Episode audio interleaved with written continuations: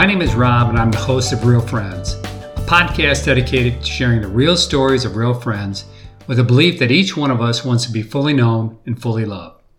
Today, in part one of a two part series, I share a conversation with a good friend of mine, John Freuhofer. Growing up, John felt he lived a normal childhood, the type of childhood any average kid might experience. It wasn't until John got married in his 20s that he began to recognize a certain level of dysfunction and brokenness that had crept into his lifestyle since he was a kid.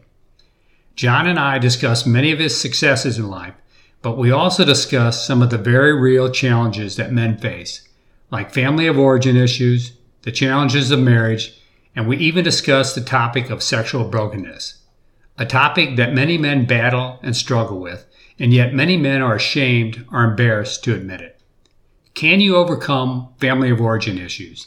Can you heal from sexual brokenness? And can a marriage not only survive those sorts of challenges, but actually thrive on the back end? If so, how? Listen to my friend John Freuhofer as he shares his open, honest, encouraging story and discover for yourself. In particular, listen to a decision that John and his wife Kim made during the first year of their marriage. I believe it's one of the key decisions and key turning points that has helped to shape the rest of John's story. Thank you for listening. This is Real Friends. Okay, so I'm here with my good friend John Freuhofer. John, how you doing? Good. Um, so I'd like to be able to say it's been ages since we've met, but that's not the case. We actually saw one another last night. That's right. Yeah. At a men's event. So um, the way I like to start this out is first of all, just kind of get like a, a quick 60 second bio. Um, your and the your prime season of life. So how old does that make you? Uh, I will be 56, 56, on Friday. Very good. Oh, on yeah, Friday. coming up. Early birthday. Big yeah. birthday celebration right. coming. And you've been married? How long? Yes, 31 married? years 31 this years. Uh, August. Okay. Um, and how about uh, kids? Uh, we have five children. Okay, five uh, kids. Ages 30, going to be 30. The oldest daughter's going to be 30. Uh, youngest son just turned 21 today. Wow. Yeah, wow. Sam's 21. Can you believe that? No, I cannot. Yeah. And you're recently a, a grandfather, too, aren't yes. you? Yeah, okay. Eloise is uh, seven months. Yeah. We both learned. Right. I thought she was six. I was a month old. okay, so the way I like to kick things off is are you familiar with the book, The Five Love Languages? Yes. Okay. Yeah. Um, so One what I like favorites. to do is kind of an introduction to who you are yeah. and how you both express and receive love I like to go over the different 5 mm-hmm. love languages and then let you basically go ahead and say whether they resonate with you or don't. Sure. And for people who aren't familiar with the five love languages, it's based on a book by Gary Chapman that groups our abilities to both express love mm-hmm. and receive love into five love languages, and those are physical affection, quality time, words of affirmation, acts of service, and gifts. So if you're ready, right. just go ahead and jump into yeah. these and go through them one at a time. That's so, great. It's it's pretty simple. Yes, I'm an easy mark. okay, well, good. And you should okay. probably guess it. Um, you should, should probably guess based on how you know me and how you see me express. you know what? I probably should have. think about it. So think about. I should have written that down actually on some paper. No, see right. if I could have gotten it yeah, right. See if you can so, guess. Um, so first of all, let's start out with physical affection. Yes. How important is that to you? And what does it look like these days? Yeah, so on a um, scale of 1 to 10, it's mm-hmm. 100. Okay, yes, so that's very high. So it is my number one love language, mm-hmm. it's my number two love language, it's my number three love language, my number four love language. That wouldn't explain why you're a hugger. There you go! See? So yeah. my understanding, what I've learned from the five love languages, is not only what mine is, but yeah. I, it helps me recognize what other people's are based right. on yeah. how they lead yeah. in connecting with people. Yeah. Um, so, how has that love language changed or evolved for you over time, especially in terms of like your marriage and your family? Yeah. How's that changed? Uh, so it's always been there. Okay. Um, so my first full sentence, if you go in my baby book in the basement mm. and pull it up, uh, it says John's first sentence or first phrase, I guess, mm-hmm. is what mm-hmm. they have in those baby books back then. Hold me two seconds. Oh wow! Yeah, wow. So when I never put that together until in yeah. my early twenties when yeah. I started working we on have myself. fact, fact check, and I may have to have you. Yeah, I'll go pull that up for you. Yeah, it's uh, down there somewhere. I have no idea yeah. which Rubbermaid box, but it's in there somewhere. Um, so, in terms of the most affectionate person you know, who would that be? Is it either a friend, Ooh. child, a grandchild, maybe a wife? Who's the most affectionate person that you know? Not including yourself. Yeah. Ooh, that's interesting. Yeah. I'd say Kim. It's probably Kim, yeah, Okay. on some level. Although that that's not her love language. Yeah. her love language is acts of service. Yeah. Okay. Good. Because I'm- But at the end of this, I'm going to ask you about her Yeah. her, her love language. yeah, Yeah. but uh, and then I, I'd probably say my uh, my paternal grandma, hmm uh, Grandma B, my dad's mom. Yeah. she was very affectionate Yeah. growing up. I'm wondering if that's going to change over time. Like now that we both have grandkids. Yeah. And my granddaughter, she loves to just kind of like climb all over top of you. Yeah, And um, I'm just, I'll be curious to see over a period of time if the most affectionate person that I know ends up being my, my granddaughter, at least during a season of life. yeah. So, um, and in terms of the Huggers Hall of Fame, who would you identify as somebody who belongs in the Huggers Hall of Fame? Who gives you a good run for your money? That's a that's a great question. Holy cats, who does give me a good run for my money? Hmm, hmm, hmm, hmm. I'm trying to think of the last time. Who was a good hugger? Man, I'm trying to think of somebody I'm connected with now, but it's been so weird. So with COVID last year, Right. it- we're completely out of that. We didn't Yeah. True. do any hugging Yeah, for So- almost a year. How did that whole season impact you? It's horrible. Yeah. Yeah. It was hor- and it, it took me a while to figure it out, though. Yeah. You know, because we were wrapped up in it. So there's the the different stages. So Yeah. there's the the front end, which is, hey, we've got a problem. Mhm. So let's get about helping everybody get through it. Yeah. And then when that lasted way longer than you thought it would, Right. because we thought, oh, maybe by June or July everything will be back to normal. Yeah. No. No. Uh, so it probably caught up to me. I figured in uh, October, November Yeah. Mm, and then wow. I was just struggling, and I'm like, "What? What's going on? Yeah. Why am I depressed? Why Yeah. am I this or that? Or why am I struggling with these behaviors that normally, yeah, I always struggle with those, Yeah. but they're more of a struggle now." Yeah, more pronounced. And then I find, you know, finally said, "You know what? Time to go get talk to a therapist again, Yeah. figure some of this out." Yeah. And that and it was all tied to not one the lack of connection. Although I was connected, you Mhm. weren't physically as Right. connected to people. Do you have a pet? Uh, no, but we have seven grand kittens Okay. and a grand dog. But and we have two here now because our youngest daughter Grace is here now. So there's two. Yeah. So yes, we do, but no, we don't because Kim's allergic, which has been great. It's been the best excuse ever. So I highly. This I did not think about when I chose to marry her or ask her to marry me. Was that's a, if you don't want pets, which they're harder to care for than people, yeah. And uh, so that's worked out really well. But all our kids all Yeah. have pets now. Yeah. Um, because, you know, for me as a single person Yeah.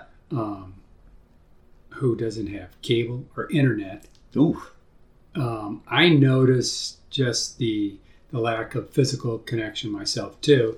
And um, if there were any time that I possibly thought about getting a pet, it would have been during that Yeah. season. My problem is being a single person. I'm not at home Right. that much, taking Right. care of them. Cats eventually, you know, the hair, the dander, the urine, You don't they throw up on your guy. carpet.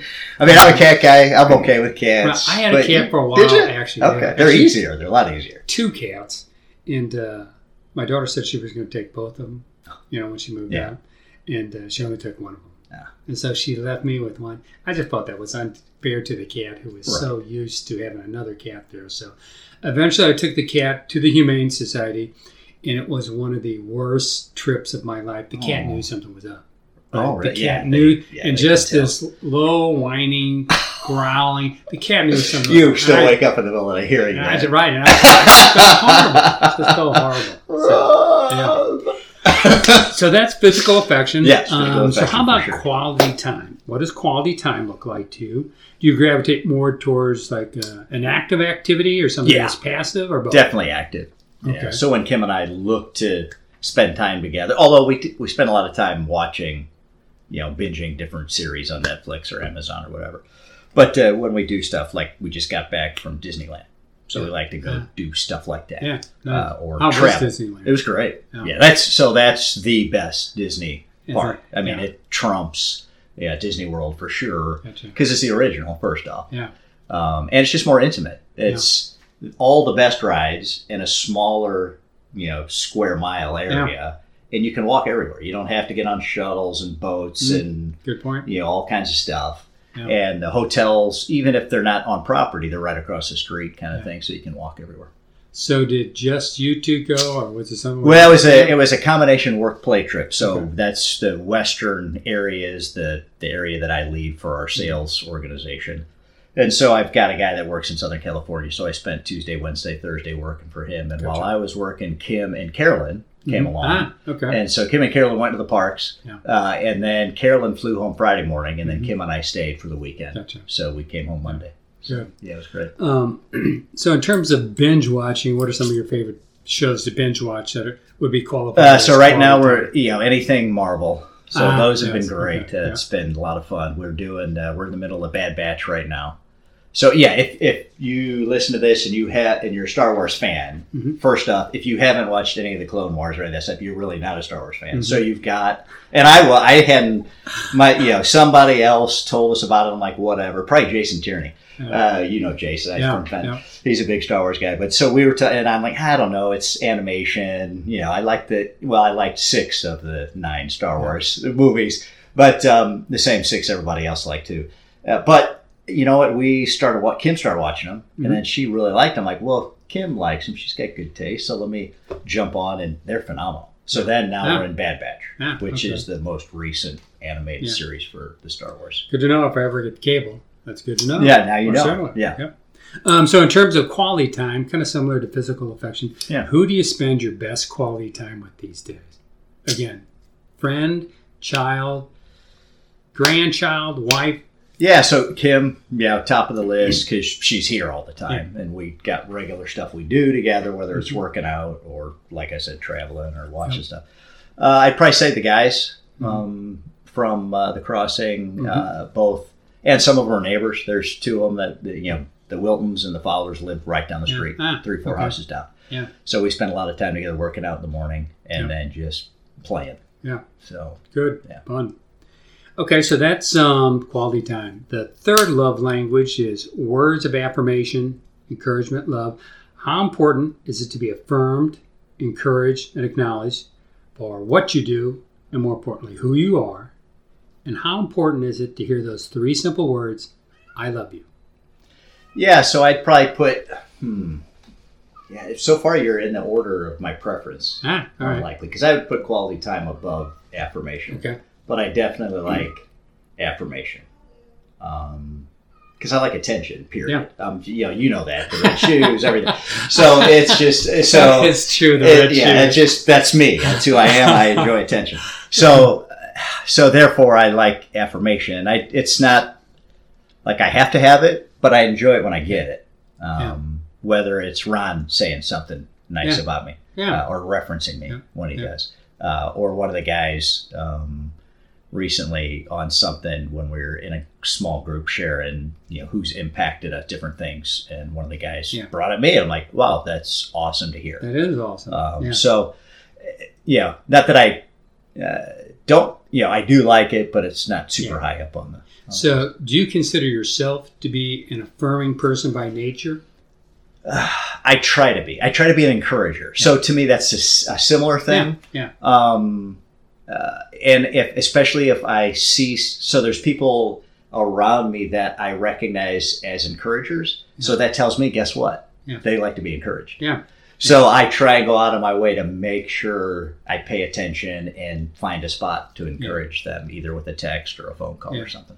Um, so you know what I discovered during COVID is since um, it was hard to be physically affectionate with people, I discovered like one of my then top love languages to express to people morphed to affirmation, words of encouragement, intentionally looking for something that was genuinely positive about, about them. Yeah. And what I discovered, you know, there's really no overhead whatsoever in terms Yeah, right. noticing Yeah. something good, special, positive about somebody, and then just taking the initiative to, to draw it to their attention. Yeah.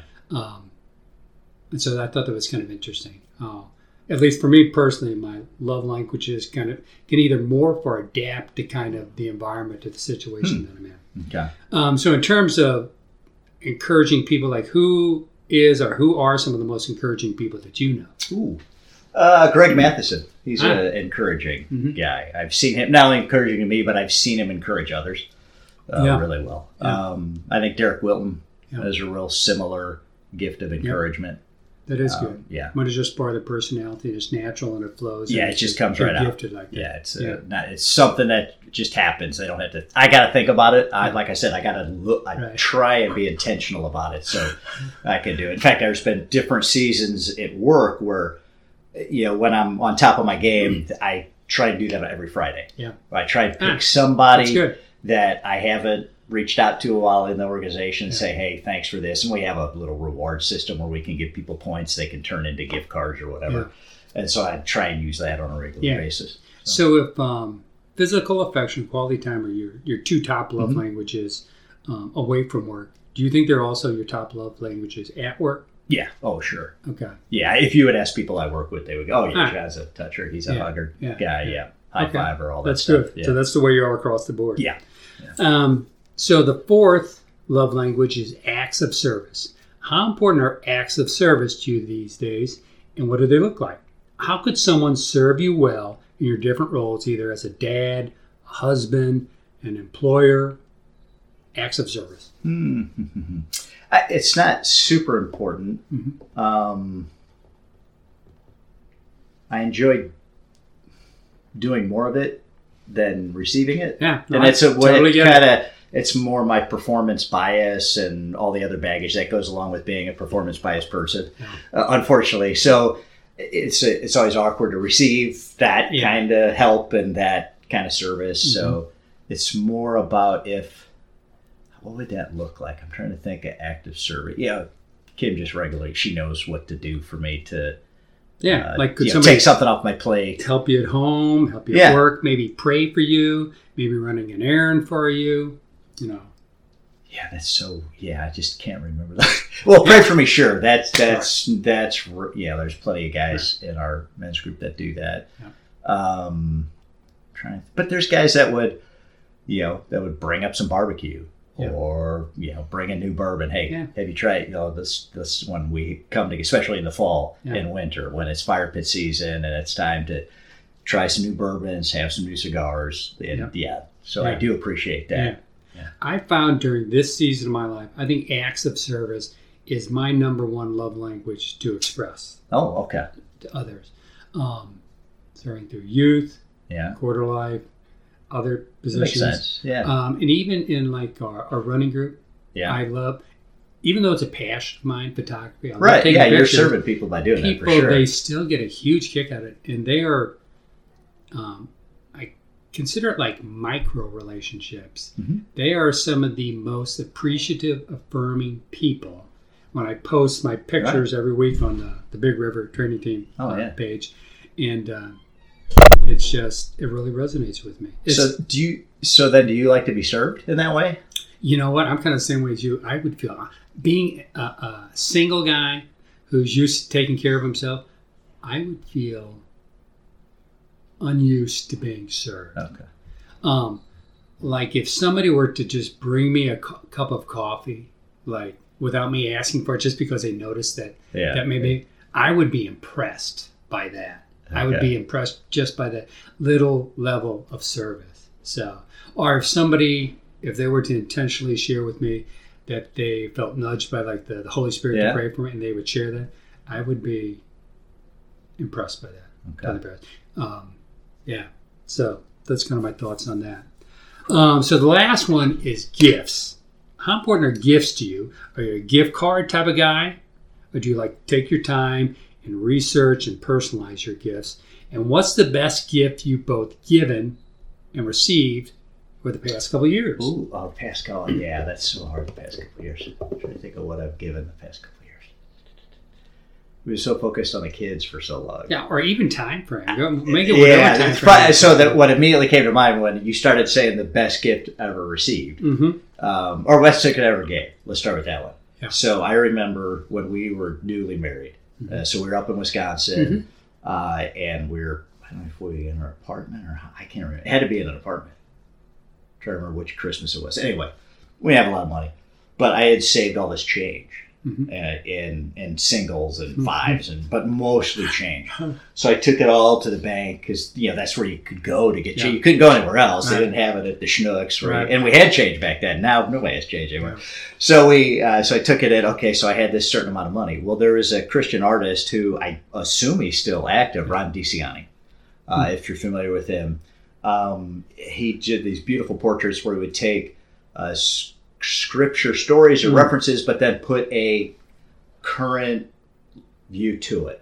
Mhm. Um, so there was one piece that I knew Kim really liked, and so I just happened to find out that he was going to be in uh, the Milwaukee area at a print signing. Yeah. And so I went and I had turned my change into cash, and I went and I bought a print, and I had him sign it, and it was a you know a certain number of so many, and uh, so I gave. She was completely blown Yeah. away by that, and it was just awesome. And in fact, it hangs. Where is that now? It's either in the uh, the back bedroom or yeah, it's I think it's in one of the bedrooms Yeah. still. But we've carried that, you know, in every place we've ever lived. Yeah. But Yeah. it's just a great that's a great print. yeah. Um and so the, and then the best one of the best gifts I ever got, I got Kim really surprised me. Um and this this I think was the first Christmas when we moved back to St. Louis in '97. Yeah. Uh, with the new set of golf clubs. Ah. I didn't. Wow. I talked about it, but I didn't expect it, and it just what Yeah. you and they were the right ones Right. and the, you know, it was everything. So I don't know. If she must talk. To, I can't. I can't remember how that. You probably talked to my dad or something. But I got a brand new set, and I still have them. That's you know, I need to get a new set actually. Yeah. If she's listening, if she listens to the podcast, well, I just played with the rental set uh, while I was traveling, and I wrote, they played better than the Wilson Fat Shafts I have in my bag out there now. But anyway, but yeah, that was probably one of the better gifts uh, I received. And then you get stuff from your kids that you know make your Sure. make you weep Yeah. like a, Yeah. yeah. yeah they go out of their way to get us just you know care yeah they all do Yeah. yeah, I don't want to single anyone out because yeah. they've all right. all all of them at some point or other have written something they've created something they've published something or they you know given me something that's been very very important to me Yeah. because they and they paid attention in, in how they've done that so Yeah. I'm pretty I'm kind of the same way. Gifts, it's especially during the season life, it's so tough to Yeah. like when you like like camera equipment. I know exactly what I want, and at this stage in season life, it's the top end stuff, and so I wouldn't expect anybody to Yeah. like oh they Even know which know one what to I get you yeah wanted. yeah much less. Um, so, but like you say, it's but I'm a horrible gift giver normally. Are you, oh yeah. Kim gives me abuse from the, the beginning of our relationship because the first when we were dating I you know one Christmas I got her I got her camera supply. She had a Pentax K1000 mm-hmm. so I thought oh this would be great. I'll get her some filters to Yeah. you know because I know in a bag and well, cleaning kit or something Mhm. and then the next year I got her art supply so that used to be the running joke what do you you know, art supply or appliances stuff that it's just was not really creative or romantic and Did so you ever get her a vacuum cleaner? no I, Okay. oh, you know what Oh. Actually, this last Christmas I did. I got her a Roomba. It was on Black, on uh, Amazon Black Sunday, Monday, whatever that special shopping days. They had such a good deal on it. I'm like, she won't. I got it. She didn't know.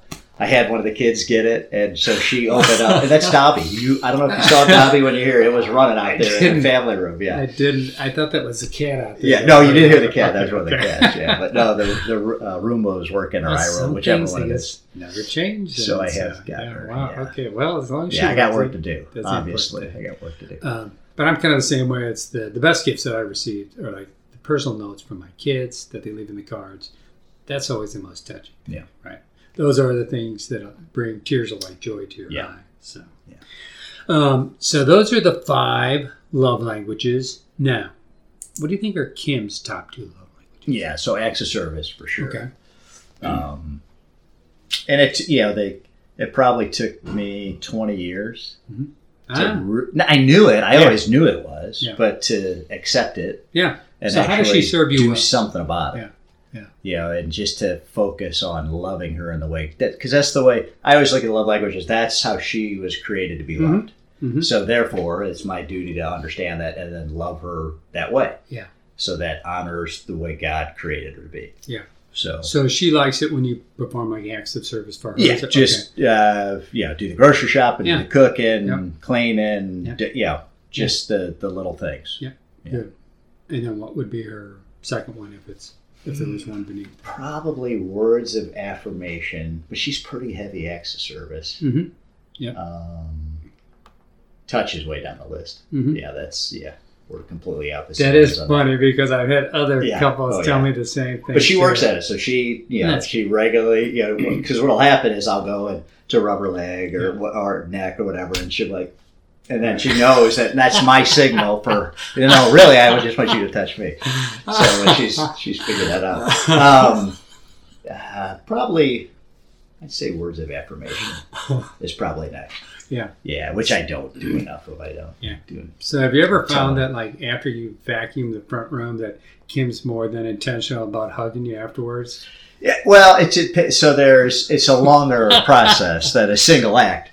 So, but it is there is a miraculousness to when you if you choose to serve um, intentionally Yeah. without reward. Yeah. You know. But and that's what it Okay. takes. So, and it took me until it was probably ten or eleven years ago that I Yeah. finally God and I had a little conversation, uh, and and he was like, just do it. Yeah. Quit expecting because there was a time when it was like um, well I was like wood into a fire that if I put this in I put it in put it in Yeah. I should no no John Right. just love her Yeah. without any expectation Yeah. and so good. good. as soon as I figured that out and then did it, it's one thing to understand it. Right. It's a whole because you just te- you catch yourself. I would catch myself, especially the first, and I still there's times where I'll migrate back that way where I'll do all these things. And I'm like, how come? No, uh, uh, no, yeah. Good. just love Yeah. her. Yeah. Just keep like doing it that way. Yeah. But uh, So what do you think are each one of the kids' top love language? whew, that's a, cr- you know what? It's probably worth revisiting because some of them have changed. Ah, good point. What's weird is I don't think Kim or I have changed too much. Yeah. Maybe some of the secondary ones have. Yeah. But I do I do know that my some of my kids have changed because we always, you know, when they were kids, we always put them through the survey. Yeah. Hey, do fill this out. Let us know. ah, yeah. And so then we knew how to love them. Yeah. Good. And and so at different times, some of them really loved gifts, and so Mm-hmm. I would be go out of my way to bring something home from a trip or that focus on that. And then some of those have changed, and they're not gifts now; they're more words of affirmation. Yeah. Um, yeah. So they're all over the board. Yeah. Um, I learned from a friend of mine when he shared about uh, just raising his daughter that he was intentional about, you know, honestly praising her and acknowledging her when she did something that he noticed. That that was like a light bulb moment for me. So with the, each of my kids, I try to be very intentional. Then on their birthdays, I try to keep like a little notepad of just different things Oh, that nice. happen over the course of the year, and then cite specific things about them that I'm proud of Okay. and you know that that I love about both of them. Um, not just that they're performance based, but then Right. Just how they are. that- yeah, how Not what they do, but Yeah. who they are. Yeah, Yeah. exactly. Yeah, that's a great one of the things I did. So one of the cool things about Advent Conspiracy was Mm-hmm. that I would regularly try and come up with something different. Uh, so one year back when it must have been early on in Gmail. So just for Um, people who may be oh, yeah. listening who don't know what Advent conspiracy is, would you like to go? So yeah, in uh, 2006, Okay. which coincides with when we ended up at the crossing. Mhm. So God had a plan in all Mhm. this uh, upon further reflection, looking Yeah. backwards. Um, so we showed up in the fall. Advent Conspiracy launches as we approach the Christmas season of 2006 at the crossing in Chesterfield. That was the only campus at that Mhm. time. Um, they announced, hey, you know, Greg and a couple other pastors were on a trip and they were frustrated with how Christmas had been and they would get burned out. And they're like, hey, we got to come up with something different. Yep. So they came up with Advent Conspiracy, which Yep. is, you know, ways to uh, to worship fully, uh, to spend less in order to give more and love all. Yep. So those are the four tenets Mhm. of Advent Conspiracy. And, and at the crossing, we focused on that give more uh, to help solve the clean water problem that exists at that time for 888 million uh, people around the world. Now it's less than that by Yeah. a couple hundred million. Yeah. Um, but in, in 2000, so that was, I just like, I love that. So over the years, then during that season, I would find some way to give more uh, relational gifts, something that uh, was more creative. Yeah. And so over the years, I came with different things. And you remind me of your uh, gift that you mentioned, remind me of one that for the kids, I got them each a Gmail account that was AC their name, AC, Ah. whatever year, Ah, yeah. at gmail.com. Yeah. And as I traveled for that, the month before, whatever, I would type some, send them an email, Yeah. something special about them or that I appreciated or remembered about. So, which one I, I should go back. I have no idea what I put in there. I That don't remember. Oh, I'm Yes. sure they're there. Yeah, yeah. I mean, there. I, I probably have a username and password somewhere to figure out all those accounts because. I had to create them all. But um, yeah, that's a that's been a great uh, great blessing. Yeah, as very being part of the crossing. So Um, okay, so let's pivot. Let's Yeah. transition now. Those are the, the five love languages. And let's talk about who you are right now. Mhm. So, during your current season of life, how would you define or describe John Fraunhofer? Would you describe your current season of life as thriving, exactly where you want to be? Would you describe it maybe the opposite, spiraling and headed in the wrong direction? Or thriving, but still a lot more you want to accomplish, or somewhere in between? How would you describe your current season of life? uh, thriving, but with a dissatisfaction, knowing what I want to accomplish Yeah. and what's ahead, more. knowing what's ahead. So it's kind of that. Um, yeah, I've been working on a uh, a goal or a plan, or I don't know what to call it, uh, for several years now. Um, and so my goal is when I hit sixty in four years from Friday, Mhm. uh, to be able to leave BP, hmm uh, leave doing what I do now, uh, because I don't have to make the kind of money uh, I make today to support uh, uh, our financial situation and circumstance. Uh, and, and so I, I can aff- I can afford to go do something I'm more passionate about. And what would Uh, that be? Combination of things. So you know, right now I I feel like there's three choices that I keep coming back to. So is there an opportunity with Living Water? to Mhm. do something Mm-hmm. Full time and help accelerate the solution the provision of clean water to the thirsty. Uh, is there something crossing that's Yeah. connected to that, or men's, or whatever other need uh, that they might have at that time, Yeah. four years from now? Uh, or is it something in the middle where I create uh, uh, my, my own not for profit or or movement? Um, so it's uh, or and then there's also this thing in the middle that I could also do as a part of either of those other two Yeah. because it fits. Yeah, Uh, so and so I keep, I just keep talking about it. I keep every once in a while I'll meet with folks like you who I've connected with over the Yeah. years, either on well trips or are also passionate about living water. And it- you know, they a lot of those conversations come out of the blue. Somebody reached out, hey, let's have a cup of coffee. I'm like, I haven't talked to you in forever. Why? So we go and talk, and they tell me, I'm like, hey, you know, I think I got to share this with you. So Yeah. I'll share my dream or my my vision, and and so okay, let's keep those Yeah. conversations going. Yeah. So I'm trying to be a little more intentional and looking for people to share it with, and um, so we'll see. Yeah. Yeah. So that's good. So you've got four more years Four more years. before you have to kind of make a decision. Yes. one way or the other. Yeah. And, and right now, my goal is because I'm the guy guy that I'll overthink it all. Yeah. And so all I'm saying, all right, God, here's the deal.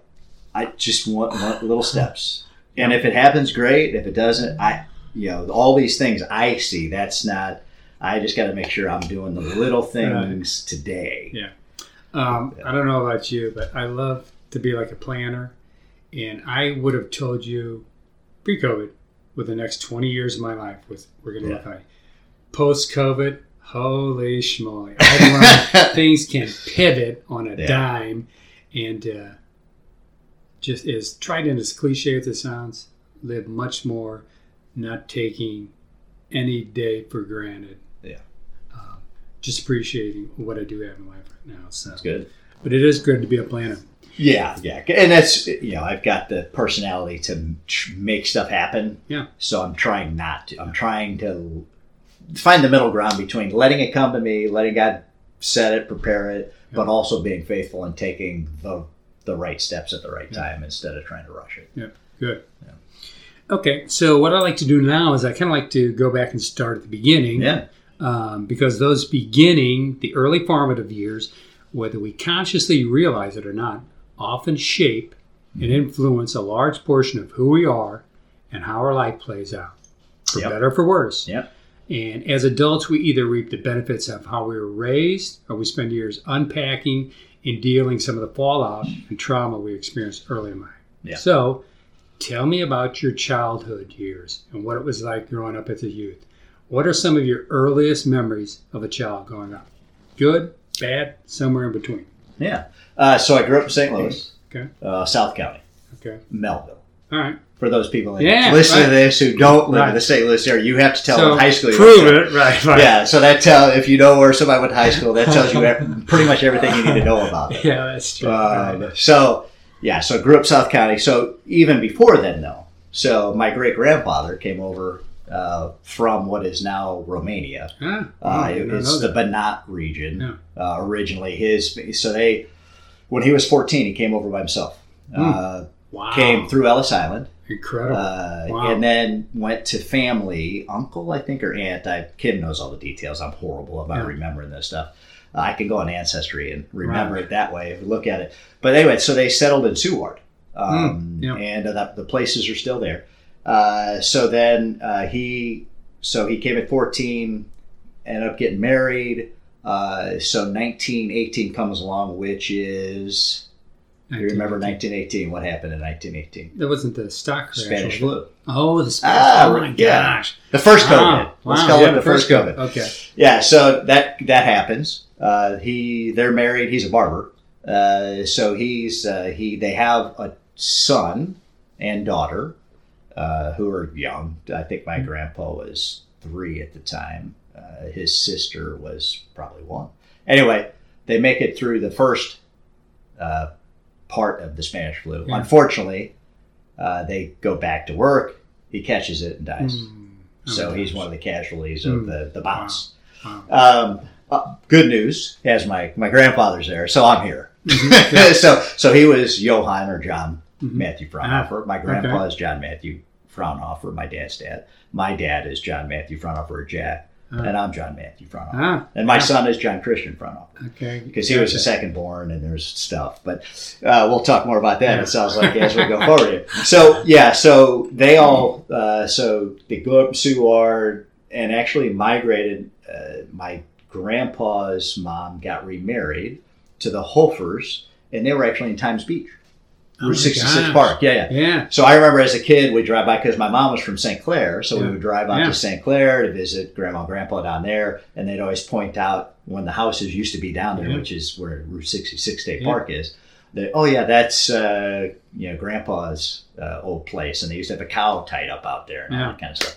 Um, so it's kind of interesting that we ended up out here in Eureka when we moved back. Yeah, it is. Yeah, but so, so you know, South County, South City, that German population, Mm-hmm. that's all my heritage, and, and on both sides. Grandma's uh, maiden name was Buny. Um, the Middletons were out in St. Clair uh, by then, so that's my mom's side. But uh, so we grew up in South County.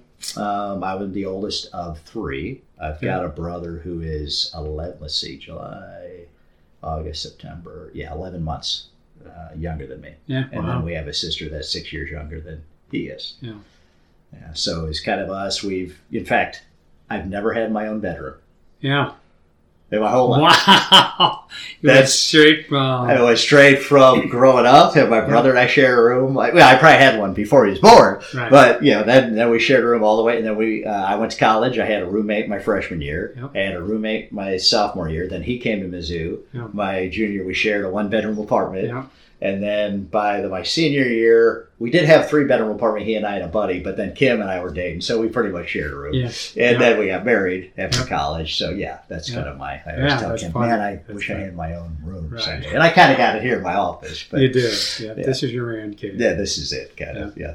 Um, so growing up, then, would you consider your early years were those good years, bad years? Yeah, I mean, as you as you go through them, you think they're fantastic. Yeah. I mean, grew up middle class. Yeah. Uh, we lived in Town South. If you're familiar with South County, everybody knows where Town South is. Mm-hmm. That was one of those older first developments there. And uh, and then when we were in middle school, uh, we moved to uh, what's Carvilla, and that's where my folks still live. Um, because they built a house. There was a, my dad worked for Mallinckrodt for 30 Okay. plus years. And so there was a strike going on, and so because he was in management, he had to do strike work. And so because he was doing strike work, he was making all kinds of extra money. Hmm. And so they were able to, you know what, hey, let's build a house. And Yeah. so they ended up building a house. He worked, he worked his tail off for, I don't know how long that strike was, but he was pretty much living at the plant, Yeah. working there all the time. And but then we moved over there in uh, middle school, and um, which kept us in the same school district, which was Mhm. great. Kept us in uh, the same middle school, and we were always going to go to Mehlville, so that worked out pretty good. Yeah. Um, but you know, when you're going through that, you think, "Hey, this is this is great." Um, and then so we we go to Mizzou. Uh, I meet Kim freshman year. There's a whole story behind that. I'll tell that at some point. Mhm. Uh, but then uh, then we get married. You move. So then we move to Wisconsin because that's the job I could get. Ah, So in that experience, then you know, as I start figuring out, I learn more about myself, understanding some of the, my things I'm not happy about myself with. Yeah. Uh, and then you start, okay, I need help in some areas. Yeah. Well, why is that? Well, there was a certain level of dysfunction yeah. growing up. Um, and it when you're going through it, you know, oh no, everything's perfect. Yeah. No, it wasn't. It wasn't perfect at all. Yeah. So, you know, Do you care dad dad was there physically, but not there emotionally. Yeah. So, uh, and mom was there uh, as a stay at home mom all the way through middle schoolish, and then she went to real estate and was real successful uh, selling homes. Yeah. Um, but it's, I would say, growing up, she was emotionally explosive. Yeah. Yeah. So you had that always eggshells, uncertainty. I, as the oldest, performance driven. Yeah. I, the only way I get any uh, positive attention Yeah. Is when I do well. So I did well a lot. Yeah. And when I didn't do well, it was no good. Yeah, that's So- good observation. yeah. So, what were your parents' love languages in terms of how they Ooh. expressed it to you kids? Uh, you know, so they knew it was touch was interesting because if I, my, we did this thing it was back, back scratching. Did you do that, girl? I mean, I, I didn't know a lot of kids. I did that with my We kids. like, We just scratch our my my dad would scratch our backs when we were like elementary, even maybe a little middle school, and then it got to the point where it's like, okay, no, that's got it. You're too old. You know, yeah, but dad was the back scratcher. We'd take turns, so I, he would scratch our back, we would scratch his Literally, back. right? So I think it was uh, while we were watching whatever. There's Right. three channels, so whatever TV, was yeah. on. Yeah. Yeah, right. Yeah, so that I so my guess is my dad is definitely more Yeah. like me, and his would probably be touch. Mom's is probably acts of service. Yeah. yeah, that's, So I can see that. Um, I think my dad's love language growing up was um, acts of service, and he was immersed in his job. Hmm. Felt like he he had his own business basically, which as the business got successful, as you might guess, he spent less time Yeah. at home, more time out talking Right. about the business, and so. But in his mind, I think the entire time he felt like he was he was Yeah, was- showing his family that this Right. is how he loved his family. I'm gonna take care of y'all. Yeah. Right. And um, my mom's love language, I think, was definitely quality time. And so there eventually there Ooh, could be disconnect, uh, eventually end up leading to divorce. And so again, like you say, um, uh, looking back on stuff like that, I don't think until recently, as I began to unpack some of my family of Mhm. origin stuff, I, I didn't think I was impacted by it at all. And Mm. now looking back on it, I can see where it's Yeah. definitely had an impact. Yeah. Definitely, definitely had an impact. Yeah, So, that's it's all that all that stuff's important. Yeah. Yeah, and I figured that out. It took me till I was about 22, yeah. and we just hit some stuff early on in our marriage, and I'm like, the, you know, what's where's this coming from? Yeah. And so then, with the help of a great therapist, uh, Yeah. hey, what about all that? What? Oh, Yeah. oh, yeah. And then, so then I got because I couldn't be angry, but I was completely angry Ah, underneath it all. so how'd you express it if you couldn't go ahead and vent it? uh, I just didn't. Just uh, the passive aggressive route? Yes, Okay. de- definitely. I'm Okay. a huge passive aggressive. Yeah. I'm an expert. Passive aggressive artist. I'd say at some level. Yeah, yeah, yeah, yeah. Not as much anymore, but I could. Yeah, Oh, I yeah. could be. That's an art form term. Uh, but so I'd say back then they're angry. So then I was able to then be angry with my parents, and it took, you know, it took one. It was hard to do, but then as I did it, then I enjoyed it. Yeah. and then we had a lot of conflict. And it was also at the same time uh, that I understood what grace was. Yeah. So it all it was all know, so I had Mm. this huge spiritual and emotional growth all happening at the same Yeah. time, not, not by coincidence, Yeah. of course. But um, and so that was all mixed together because now I was believing in a different way than as Yeah. I grew up, um, and so there that was a whole nother level to it all. Yeah. Um, and so it just took time and it took difficult conversations. Uh, and we were in Wisconsin at the time. So I, you know, there was a time that I had to uh, go to my parents individually. I said, "All right, Dad, I'm going to come to St. Louis. I'm coming by myself. We're gonna we're gonna go uh, meet at this uh, retreat center. Yeah. Uh, we're gonna spend you know one night there. And uh, what are we Uh-huh. gonna do? When we we'll talk about that Yeah. when I get there. Yeah. Now the great news is they came. Yeah. So, you know, I think about some people and their parents. There's some people their parents won't show up. Yeah. Right. You know, they'll just say, "Yeah, I'm not in for that." Yeah. Whereas my parents, Yeah. I know because that's not them. They don't. yeah. They weren't as equipped as I've been equipped. Yeah. Their parents, you know, they're way better than their parents were. But again, we all got room to grow. we do. So they, so I'm sure it was super uncomfortable for them. yeah. But they came, you know. So the first night, you know, our- and I did ended up doing it with my mom too on a separate occasion. But first time with my dad was, um, yeah, here's all the stuff I'm pissed off at you about. Yeah. And ping, ping, ping, ping, ping, ping, ping, wow. ping, ping, ping, ping, ping. Wait out, yeah. However long it took. Yeah. And then I shut, close it up. So how'd your dad respond? Uh, he listened. Uh, I, uh, some of it was asking questions to help me understand why I had certain behavior patterns and brokenness that I wasn't happy with, and where did that all come from, and help me figure that out.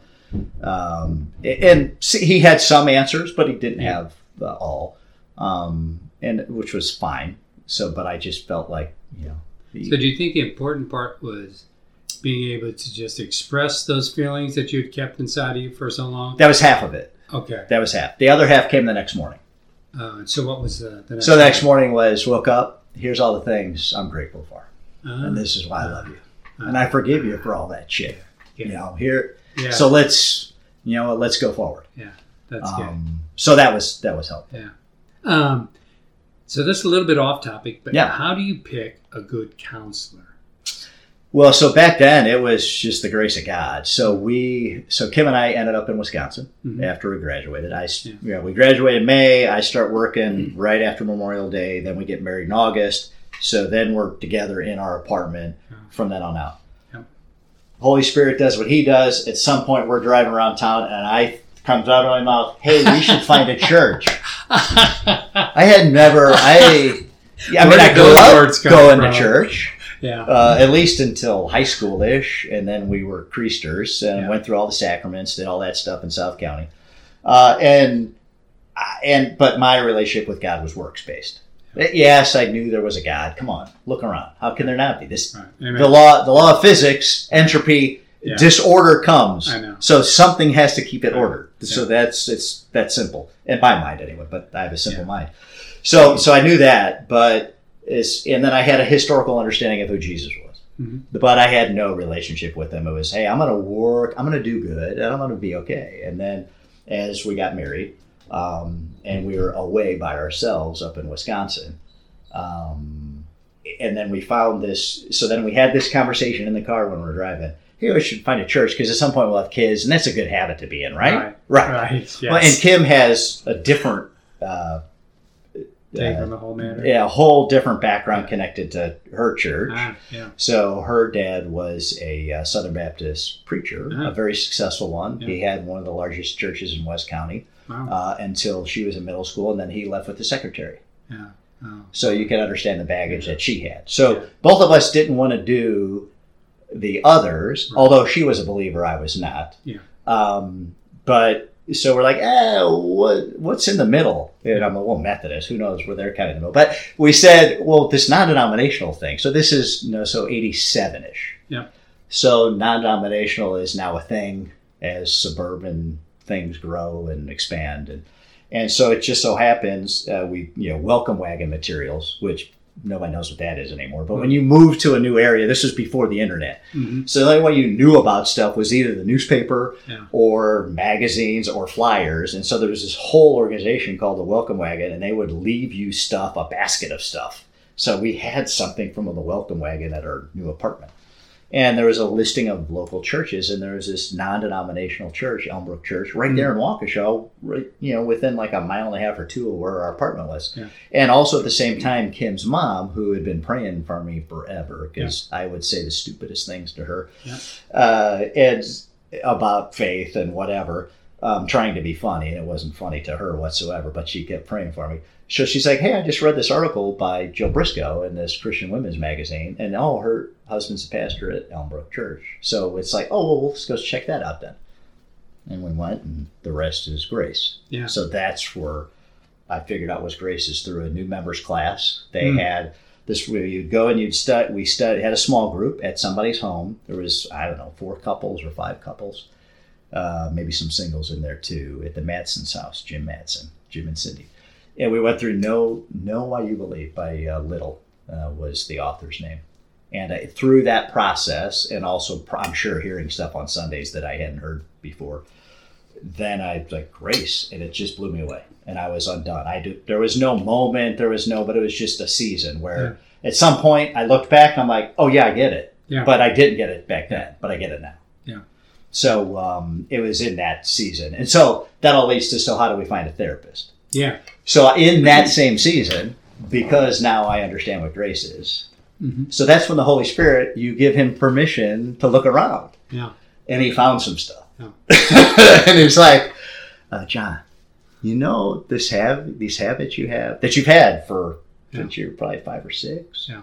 Um, and that you they've led you to do some things that you know you shouldn't have done, you never thought you would do, but yet Yeah. you did it anyway. And oh, and by the way, you're you still are doing it now that you're married. Yeah. Now I knew all that. Yeah.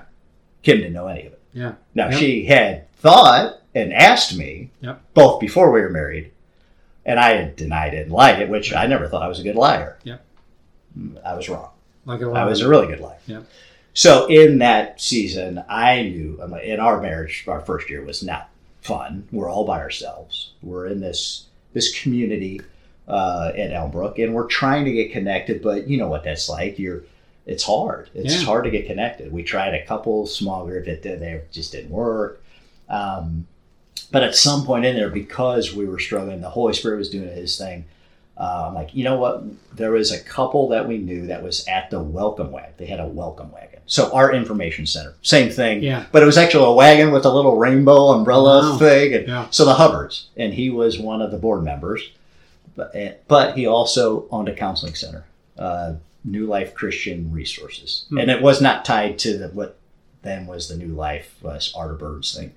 Um, it was a standalone thing in Waukesha, right down the street from where the church was. So at some point, I knew because Kim and I are struggling. I always, you know, Kim, our versions of these stories are a little bit different. I always thought, well, we went because we both wanted to be better. She's like, no, you wanted. It Yeah. was you drove. I'm like, okay, I don't remember that. I thought we both went. Anyway, so uh, at some point we went. I saw the counselor by myself, Mhm. and in there I saw a pamphlet uh, that talked about a particular addiction. Mhm. And I'm like, huh, let me pull that down. Oh, oh, I started answering all the questions on the back. Oh, guess what? Yeah. Here, that thing, I went in, I said, I think this is my problem. Yeah. So then I started telling him the truth Yeah. about my brokenness from early on till that current day. And so that began that work with him. And then, and fortunately, he gave me some good counseling and tied me into a recovery group, which also they were good to help me and say, hey, okay, now that you understand, take your time. Don't. And so I shared a little bit with Kim, but I also knew that you don't just share everything. Yeah. So I said, all right, God, you're going to have to tell me when it's time to share everything. And it wasn't much longer after Yeah. that, but it was the right. It wasn't me dumping my guilt Yeah. and my shame. It was once when are we all ready to? Yeah. So then we that happened horrible. And of all times after we saw a movie uh, called Beaches, I don't know if you remember. It was just the weirdest. It was about these two friends, Yeah. blah blah blah, but they separate, and so there's this level of emotion I had, and she was like, "What are you? This you're Yeah. overreacting to this movie." okay, this uh, let's go back to the apartment. Uh, Yeah. This appears to be the time. Yeah. And so then we call that therapist. Uh, I call him and say, "Hey, we it's all out. We what do we do?" And I get a call back. And so, I- and I'm like, "Oh." So all that to say, it's okay to change therapists. Ah. We've changed. I've changed therapists regularly. Yeah. Um, I've gone for long stretches with the same one. Yeah. But if a couple of things, one that at that point in time, I just felt whatever reason he wasn't equipped to help us. There was there was something, and he was a neurotherapist, that particular guy, and he and he wasn't there much longer after that. Because then I ended up going back there later after we bounced around. But the thing is, we were both willing to do whatever it took. Yeah. Because at some point in that first year, as I understood what grace is and moved forward with Jesus, the one thing we both knew is divorce was not an option. Yeah. This wasn't now. Good. I we made that decision. So what's the other option? To be miserable? No. No. Yeah. So it's like, okay, then I guess let's get to work. And by let's, it's me at that point. And we've taken turns working. We both have, but more often than not, it's good old John that's got most of the work to do because I tend to be an asshole more often than not. So I got stuff to work on. So we that was the beginning of that. So we found therapists there. We found a couple other guys down, and then I ended up back with a guy by the name of Dan Green who was phenomenal. Hmm. Uh, for in fact, we did a men's group therapy thing. Yeah. Um, with it, which was just a there was a whole season within the, uh, the church back then. It was before Promise Keepers. Okay. Um, and there was a book called Healing the Masculine Soul. And then there was another secular book called Iron John. And so it, we had this, I had a really cool experience with a bunch of men from our church. And we did kind of a group therapy. Yeah. It was experiential, Yeah. which sounds weird today. But back then it was like just what we all needed to kind of get stuff out Yeah. and deal with what, and we all had all different kinds of issues, but we all worked on them together and supported each other. And, and uh, that was a, a really healthy experience in my I was probably 24 uh, at that time. Yeah. Yeah, right before we started having kids. Yeah. Um, I think I initially had the, the misconception that somehow counseling was a sign of weakness. Oh yeah, that's And for as I- whatever reason it didn't stop me because Right. I just figured, you know what, I am broken. Yeah. And as I I am grow, really weak. uh, I see it more as a sign of strength if you're able to go ahead and admit your brokenness. The one thing about um, the older I've gotten, the more I've realized just how broken I really am. Yeah. And I think by Yeah. the grace of God, kind of like what you're saying, He has begun to reveal to me. Um, you don't end up being married and divorced three times without dragging a whole lot of baggage Yeah. along behind you and a whole lot of dark spots inside your life. Yeah. Um, so I was fortunate enough to discover a group through a series of friends. Um, you familiar with Pure Desire? No, I am Okay. not. Okay, Um, maybe we can talk about it Yeah. sometime offline. that'd be great. It's a group that I joined, a men's group through Pure Desire, to talk about some of the brokenness in particular that impacts men, yeah, that's impacting over half of the, the men who attend church these right. days. Oh yeah, it's, it's a very percentages. real brokenness Yeah. that needs to just be honestly, openly dealt with in order to help men heal, to be the type of men that God's calling them to be, Yeah. so that they can be the husbands, fathers, son that God really has designed us to Yeah. be. Yeah. Um, You know what? I think I have. I think I heard a guy talk from there uh, when I was up at No Regrets two years ago. Ah, what was that guy's name? Now that you that group sounds familiar. Where are they headquartered out of? um, Oregon. Uh, I think that might be them. Yeah, I'll awesome double check my notes on that. Awesome yeah, group. they they had all those stats and all Yeah. that stuff up front. right. But it's yeah. very. But that's sober. my. But that's you know God's from my mid twenties as I move forward. He's always. Uh, I've always volunteered. Okay, God, I am here to help work with men who are sexually broken. Amen. Amen. That's Same with me. so because I've and I I've got to stay connected and working in that area because I'm still broke. It's too easy for the I'm, enemy. I can't away get, a, yeah, yeah. Right. Yeah. I yeah. I would love to be healed right now. I would have loved to have been healed 20 years or 30 years ago. Right. But for whatever reason, he's like, Yeah. no, you're that wound is there, Yeah. Right. and you're quit trying to cover it up. Right. Well, I think that's part of the now there's stuff behind it, as Ju- our friend Judy would say. What's the thing behind the thing? Yeah. So there's a lot of that. So at first, I you know that first men's uh, therapy group I talked about, abandonment was a big thing. Mhm. So I felt there was this a feeling of abandonment that I carried with me. Uh, then as I move further on, as I get my 30s, um, uh, and really about 10 or 11, 12 years ago, there's a sermon Greg did on anxiety. Hmm. And I'm like, wait a minute, Yeah. that's the thing behind, th- that's really, He's talking to me. that's an issue. Yeah. And so then I started looking at, yeah, that's a big issue for me. Yeah, yeah. Um, so before we get away from Yeah. the, the the family, early family Yeah. stuff, um, What is your best or fondest memory of your mom and dad?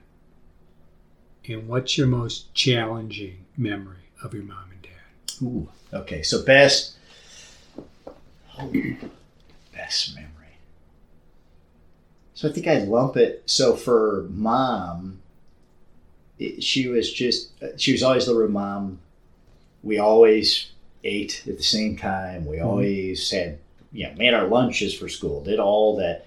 The house was always clean. Know, like the Oh. Brady Bunch? It was everything. Yeah. Was had was put together. Yeah.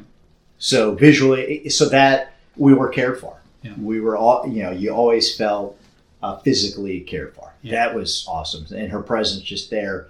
Uh, vacations as we could. You know, middle income at the time, and then they would progress as we got older. But so every three or four years, we'd do a vacation to Myrtle Beach. Those were always fun. Yeah. Um, we did, I think, two or three of those. I think we did a Virginia Beach one too. We'd go through, drive, get in the station wagon, drive across through Gatlinburg, stop Uh, in Gatlinburg. Yeah. yeah. So that those are fun memories. Um, uh, the other part of my mom that is what I love about her is she's always been a dreamer. Ah, So I like so if I look at what I get from each of them, that's what I get from her. So she all so when she starts talking about something, you can put in the bank. Now it's not going to happen now. It's not going to happen this year or next year or five. It, but at some point, she always talked about having a pool. I want to call it. They got a pool. Uh, she always talked about doing different things on the house. Guess sooner or later, guess what? Those things, there, she's finding a way to get those things to happen. Now, you know, unfortunately, my dad's going to end up getting a Sprinter van. He doesn't probably want it, but she's been talking about it for five years. And that hey, when we, when my brother and I sell this piece of property that we inherited from our parents out in St. Clair, we're going to take that money and we're going to get one of those Mercedes Sprinters, and we're Yeah. going to, yeah. Dad's like, we don't, I don't, she, uh, yeah, all that stuff. But I'm telling you, I'll put a hundred dollars that at some point in the next six months, that Sprinter van is going to be parked on a new piece of pavement because I got to get a new whole piece of pavement next to the house to be able to put it there. Yeah. So that so she's always been a dreamer, and then really those dreams materialize. Uh, so that's the cool. And then my dad. Um, He's always a great coach. He would coach our softball. Back then, we Mhm. in CYC you did uh, those uh, little pet balls. They were like mini softballs, and then before you did hardball. So he would coach that. He would help coach soccer. Um, he would do that kind of stuff, and I, and he got into that kind of offhand. And he tells a story. I don't remember it, but he I remember him telling me the story in my twenties that he goes, "Do you remember how I got it? Started coaching you guys?" I'm like, "No." He goes, "Well, so we were at the game." And you know we're all I don't know what we were six or seven, and it was uh, I think it was coach pitch back then. So the our coach was pitching, and anyway, he got all frustrated and ticked off, and just kind of broke down and left. Hmm. And my dad was there, like, "Well, I guess I'm gonna step in and take care of it." So that's kind of I love that about my dad. That if there's a problem, he's gonna find a way to fix it, and he's gonna pull people together. Yeah. He's gonna lead them to it. Yeah. Uh, and as he got later in his career at Mallinckrodt, he got to do that in the community up around Mallinckrodt, which is Grace Hill, a really under-resourced community. Yeah. Um, so that uh, it got to the point he was so well connected up there with the North Broadway Business District, and then some of the other uh, little community groups there. Some of them faith-based, some of them just general community groups, because he was kind of the liais- liaison between the plant and them, trying to help them all move forward. Yeah. And uh, when he retired, and I wish they would have invited us for whatever reason. Nobody at the plant thought to invite the family Yeah. to Dad's retirement thing. Yeah. I don't know if they do that at Boeing, but Yeah. they just forget sometimes. People they don't think.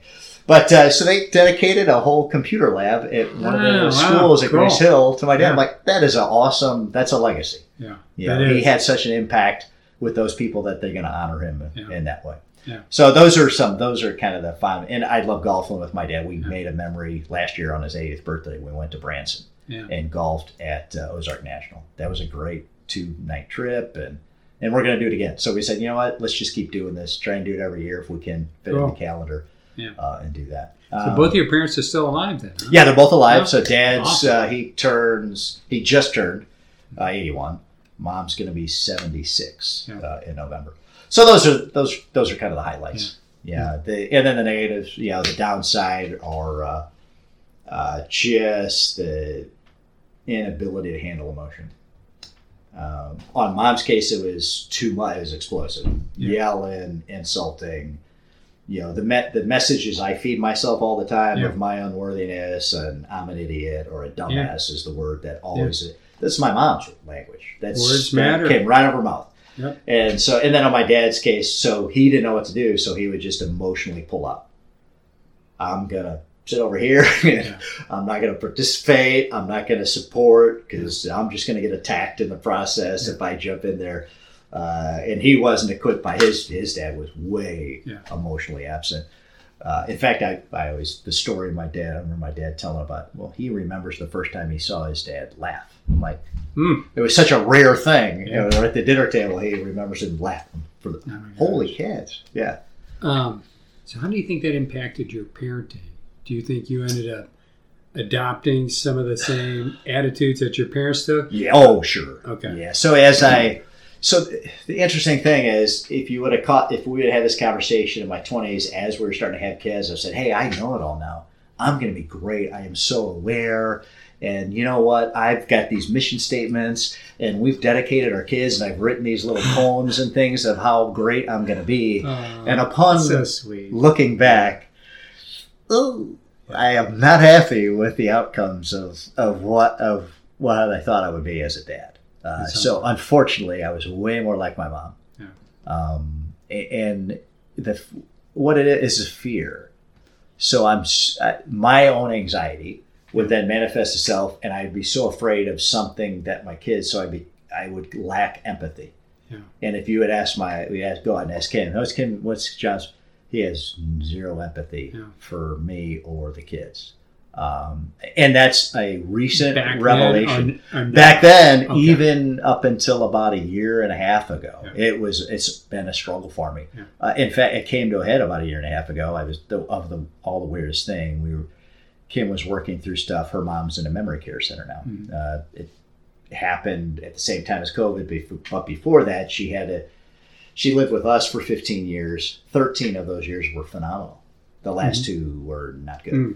Um, and so it became apparent that we needed to move her out so that it would force her to interact and to stay engaged Yes. and to and to take care of herself and not be our sixth child. Yeah. Um, and so and that went okay, but there's a lot of difficulty in that. And then it was hard for Kim. She was carrying that on herself. And, you know, I'm thinking I'm helping just by, but I wasn't. I Yeah. was not.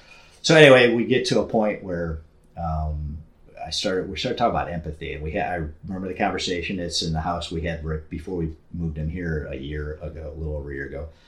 And, um, and uh, she's like, and she you know, is really emotional, and she doesn't get that emo- She'll get emotional, but not to the point where she's crying and all that. I'm the emotional. I'm the Yeah. I'm the woman in the relationship from that standpoint. And it's true. I had a lot of estrogen, which, but now I go to Dr. Lopin, so I get some testosterone. So it helps. I'm, I'm squared away with that. But then physically, I actually chemistry. I had there was like three or four years ago. I figured out why I was tired all the time. That was why. But anyway, that's a whole other physical.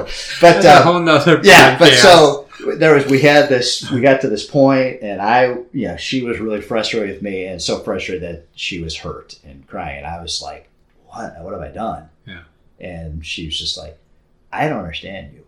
You can have empathy for all the men in your men's group for all the people that are on your team. Yeah. for any person you meet on the street you could have all empathy but why can't you have that same level of empathy for me or our kids? And i'm like i had and then i'm like oh shit. I don't. And so then in that moment because i had gone through this thing at work of all things something from work actually benefited my relationships with my wife and kids. Yeah. but we're doing this thing called my, uh, a change. And i was part of a team that's transforming our mindset at, at work within our whole casserole uh, business. And so we there's an iceberg exercise and so you know Hmm. icebergs you got you know most of the stuff's underneath the water right. Yeah. so you travel down the iceberg and you look at your behaviors and then your attitudes and then your thoughts Mhm. and then all the stuff and you know, what's at the bottom Yeah. what and it and so then in that moment i started "Oh, i'm afraid i'm so afraid that my kids are going to suffer that i can't fix their problem yeah. i can't fix kim's problem Yeah. I can't help them. I'm so afraid. So I, and I don't know what to do with that. That's why, in that that moment, I, I can't. I'm standing up here on top of the hole in the uh, Brene Brown example, uh, trying to help you get out of the hole because I don't want to. I can't even understand about getting down in there. I'm afraid to let you be in that circumstance. So I just want to pull you out of it really quick because I don't know what to do with it. Whereas if you have a problem, I can sit and be in the hole with you. Because I don't have a long term connection or but yeah, I mean Totally we've been it. friends for ten years, but it's a different totally connection right. and Totally level of Yeah. responsibility. It's a weird, Yeah. but so in that in that weird conversation around our island, uh, dealt I'm like it finally was like a light bulb. I'm like, oh my gosh. Now, am I fixed? No. I still I had because I have these old behaviors where I want to get in there and I want to fix it, or I want to force my kids to move forward instead of just sit and be with them in their pain and in their fear Yeah. and in their whatever it is. Uh, so I'm getting better. Yeah. Hopefully, I'm better today than I was last week. That is challenging just to sit and be with people that you love in their pain. I would much rather absorb the pain myself than to have someone who's really close to me, Yeah. kind of like what you're saying, a kid, a child that you really care about and love, have them go through pain. Yeah. So a couple of months ago, it's my uh, daughter ended up having a double stroke. Mm. And I would have much rather that happened to me Yeah. than it happened to her. Um, to make a long story short, after a series of medical tests and everything, um, the prognosis is that she'll make a full recovery with no surgical type Okay. intervention, which is good, but she'll have to go on uh, baby aspirin and just be conscious of quick movements, any of that type of stuff that could potentially re-trigger another Right. stroke. So, Right. but just during that that period, that moment that she was going through that, it's I would have rather it been me Yeah. than her. Part one of my episode with John Fraunhofer ends here. We'll pick back up with the conclusion of John's story in two weeks on the next episode of Real Friends. To all our listeners in Podville, thank you for being loyal listeners. I appreciate each and every one of you. To a very special friend of mine, I love you dearly. I look forward to sharing more real life stories with each and every one of you in the future. Thank you for listening. This has been an episode of